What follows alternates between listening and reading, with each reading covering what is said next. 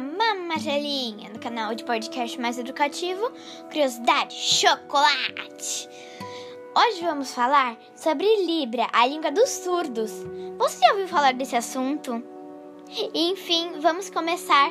Através de movimento com as mãos no lugar da fala, as pessoas que usam a língua dos sinais podem se comunicar seus pensamentos e sentimentos e o que querem expressar.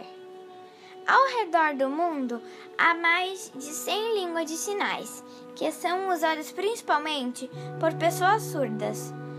A maior das diferentes auditivos no Brasil usa a língua brasileira de sinais, a Libra. O que é a língua de sinais? As pessoas usam a língua de sinais, fazem movimento com as mãos e os braços, dizendo uma forma do que eles querem expressar para as pessoas que as pessoas surdas poderem entender. E também usam o corpo e as expressões na cara para completar o que querem dizer. A língua de sinais são únicas.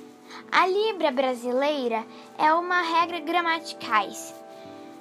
E gírias e gírias diferentes daquela da língua portuguesa.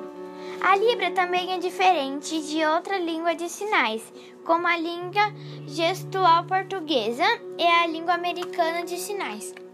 A história da Libra.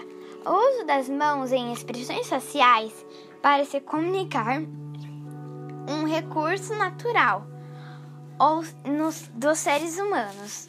Ao longo da história, tanto surdos quanto não surdos sempre usaram algum tipo de sinal para se comunicar.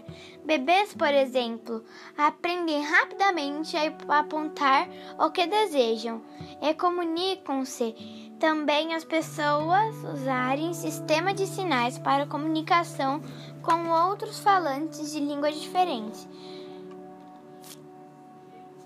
Então foi isso, gente. O que vocês acharam?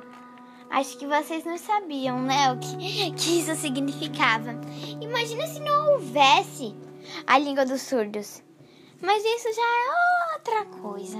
Então até o próximo Curiosidade Chocolate!